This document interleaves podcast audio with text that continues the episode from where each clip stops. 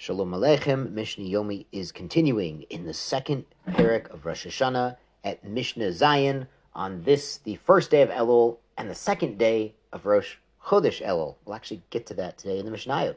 Mishnah Zayin, Rosh Beit Din Omer Mikudash. The head of the court says sanctified. This is after they've examined the witnesses, accepted their testimony properly. And everyone there answers after him, Mikudash Mekudash. It is sanctified, it is sanctified. This is actually based on psukim, as the Rav Bartenura explains, Vadaber Moshe at Moedei Hashem, Mikon Sharosh Beit Din Omer Mekudash, because Moshe Rabbeinu was the head of the Beit Din back then, so he has to say it. And then actually is an interesting drush here. Moedei Hashem Asher Tikru Otam, but but Otam is actually read Atem. It's spelled like Atem, like Aleph, Tav, mem, so attempt, so that you call out that not just Moshe, but the people there, they also call out Mikudesh, Mikudesh. And the Mishnah continues, Bain Shinire Bismano, Bain Shalonire Bismano. So whether it, the moon appears in its time or it does not appear in its time. So if it appears the evening of the 30th day of the month, you know, well, it's still daytime, so now the 30th day is Rosh Chodesh, as we had yesterday and uh, and and the first day of the following month is also Rosh Chodesh, and it not seeing on its time, meaning um, it's 31 days since the start of the previous month. So that 31st day, even if you didn't see the moon, you know it's the new month because, as you mentioned, in the Jewish calendar, months are either 29 or 30 days. So once you've reached day 31 from the previous Rosh Chodesh, you know it's really day one of the new Chodesh. So whether or not you see the moon on day 30 or 31 from the previous, Mikadjin Oto, you, you proclaim it, Kodesh, Mekudesh, Rosh Chodesh. Rabbi Elazar, Rabbi Tzadok Omer, he disagrees. Im lo bismano, if you didn't see it on day 30, ein mekachinoto. You don't have to declare it kadosh, shekvar kidshu shemaim, because the heavens have already sanctified it. That might be a double entendre there, because literally in heaven they didn't show you the moon.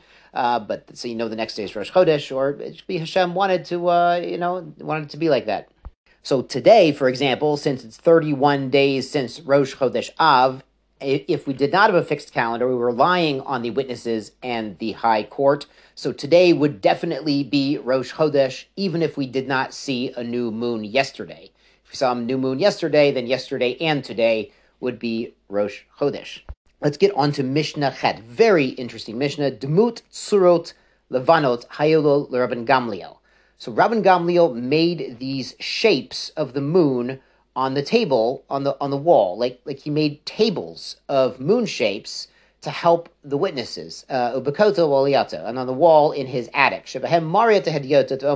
He could show the the hedyot. The people who are less educated, less able to understand the appearance of the moon. Like the, we're talking about the witnesses. He's showing the witnesses the shapes, and he can say, "Hakazei o kazei." Did you see like shape A or like shape B? So he could test the witnesses uh, visually by showing him these pictures and asking which shape it looked like when they saw the the moon.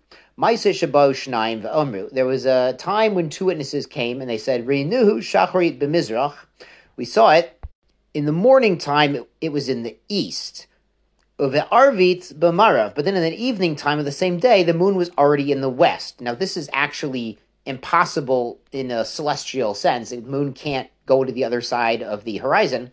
Amar Yochanan ben Nuri, Ede Sheker Hem. Rabbi Yochanan says it's got to be they're lying. This is Ede Sheker. We can't accept this testimony. Kishabal Yavne Kiblan Rabban Gamliel. When they came to Yavne, Yavne is one of the places the Sanhedrin, the High Court, went into exile after the destruction of Yerushalayim uh, Rabbi Gamliel actually accepted this as reliable testimony. The Gemara explains, really, he accepted the testimony about one of their sightings, but assume that the other one they saw a UFO or a cloud or some smoke or something that was a non-moon object. Now the Mishnah brings another example, of something like this.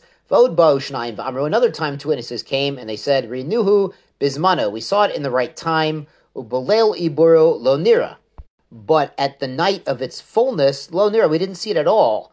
Meaning the next night, which is the 31st day from the previous Rosh Chodesh, they didn't see it. So did they see it on the 30th, big enough, and then they shouldn't have seen it at all the next night? Seems con- contraindicated because it should be even easier to see on uh, the next night. The Kiblon, Rabban Gamliel, and again, Rabban Gamliel accepted this as reliable testimony. The Bartenura explains that his calculations indicated that it was probably visible the night of the 30th already. It was probably Rosh Chodesh already then. And that the fact that no one saw it the 31st, it could be cloudy, it could be other, is- other issues. Amr Rabbi Dosa ben Harkinas, Eile Shekeren. He says these this can't be true testimony. We can't accept it.